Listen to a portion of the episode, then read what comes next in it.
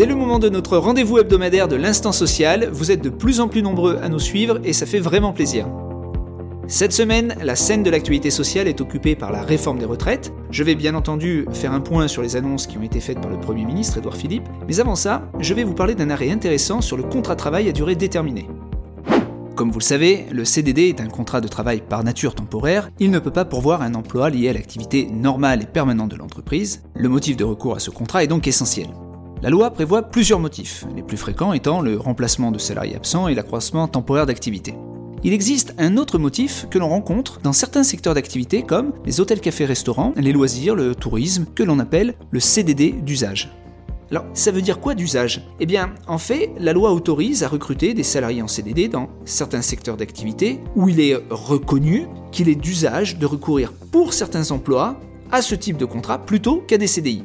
Récemment, le 4 décembre, la Cour de cassation a été amenée à se positionner sur le fait de savoir si un CDD d'usage, en l'occurrence il y en avait même plusieurs, signé avec un joueur professionnel de rugby, était valable. Pour l'employeur, c'était une évidence, puisque le Code du travail précise que le sport professionnel est un secteur d'activité dans lequel il est d'usage de recourir à des CDD plutôt qu'à des CDI. Du coup, l'affaire semblait entendue. Oui, mais c'était oublié qu'il fallait de plus démontrer que l'emploi du salarié en CDD, dans ce secteur-là, était lui par nature temporaire.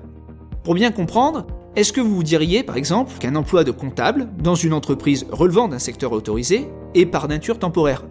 Eh bien non. Il s'agit d'un emploi stable qui ne peut pas justifier un recours à un contrat d'usage. Et c'est justement à ce niveau que ça se complique dans notre affaire, puisque l'employeur n'a pas été en capacité d'apporter des éléments concrets et précis sur le caractère temporaire de l'emploi de joueurs professionnels de rugby. La Cour de cassation a donc considéré que le CDD n'était pas valable, ce qui veut dire que la relation de travail a été requalifiée depuis le début comme ayant été conclue à durée indéterminée. Ok, mais quelles conséquences? Il y en a plusieurs, mais pour faire simple, si le CDD a pris fin avant la décision de justice, alors la rupture sera considérée comme étant abusive et donnera lieu au versement de dommages et intérêts. En revanche, si le CDD est encore en cours au moment où la décision est rendue, alors le salarié peut se considérer comme étant embauché de manière définitive et permanente. Bref, vous l'avez compris, soyez très vigilants avec la rédaction des CDD.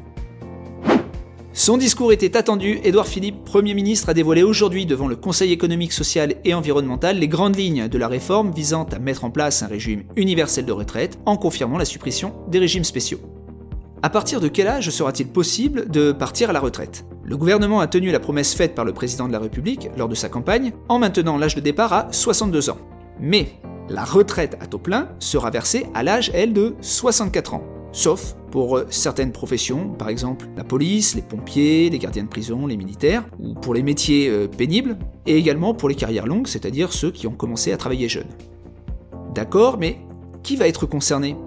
Il faut retenir là trois tranches. Pour faire simple, vous êtes né avant 1975, vous n'êtes pas concerné par la réforme. Vous êtes né à partir de 2004, vous êtes entièrement soumis au nouveau régime. Là où ça se complique, c'est pour ceux qui sont nés entre 1975 et 2004, c'est-à-dire qui ont approximativement aujourd'hui entre 15 ans et 44 ans, là la réforme s'applique progressivement. En fait, pour la première génération, c'est-à-dire ceux qui sont nés en 1975, 70% de leur retraite sera calculée sur l'ancien système et 30% sur le nouveau. Plus les années de naissance se rapprocheront de 2004, plus la proportion du nouveau régime de retraite augmentera dans le calcul de la pension jusqu'à atteindre 100% pour ceux nés en 2004. Quel sera le montant de la retraite? Bien, le montant devrait être déterminé, euh, vous le savez, en multipliant le nombre de points acquis par la valeur du point de retraite. Celle-ci sera fixée par les partenaires sociaux, sachant que la loi devrait prévoir que la valeur du point acquis ne puisse pas baisser. Un petit aparté, des points supplémentaires seront alloués aux femmes, et ce, dès le premier enfant.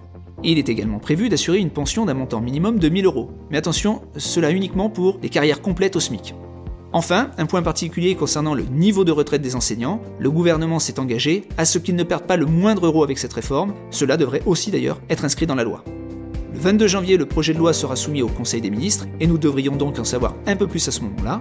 D'ici là, n'oubliez pas de vous abonner à notre compte pour ne pas rater nos prochains épisodes, que ce soit sur SoundCloud, Spotify ou iTunes. Et moi, je vous dis à très bientôt